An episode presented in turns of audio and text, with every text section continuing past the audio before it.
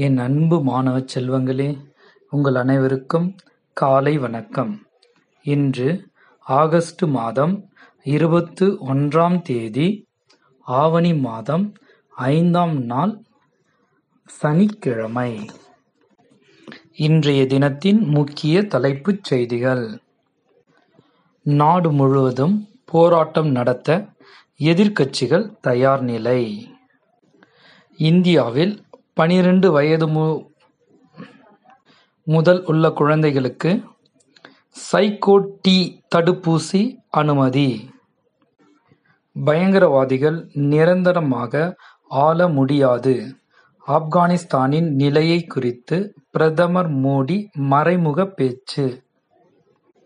தமிழ்நாட்டில் கொரோனாவிற்கு எதிரான போலி தடுப்பூசிகள் இல்லை சுகாதாரத்துறை செயலர் அறிவிப்பு.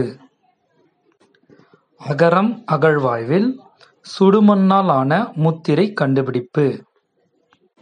சென்னை காஞ்சிபுரம் செங்கல்பட்டு ஆகிய மாவட்டங்களில் கனமழைக்கு வாய்ப்பு. மண்டல வானிலை ஆய்வு மையம் அறிவிப்பு. இலங்கையில் இன்று முதல் வரும் ஆகஸ்ட் முப்பதாம் தேதி வரை முழு ஊரடங்கு.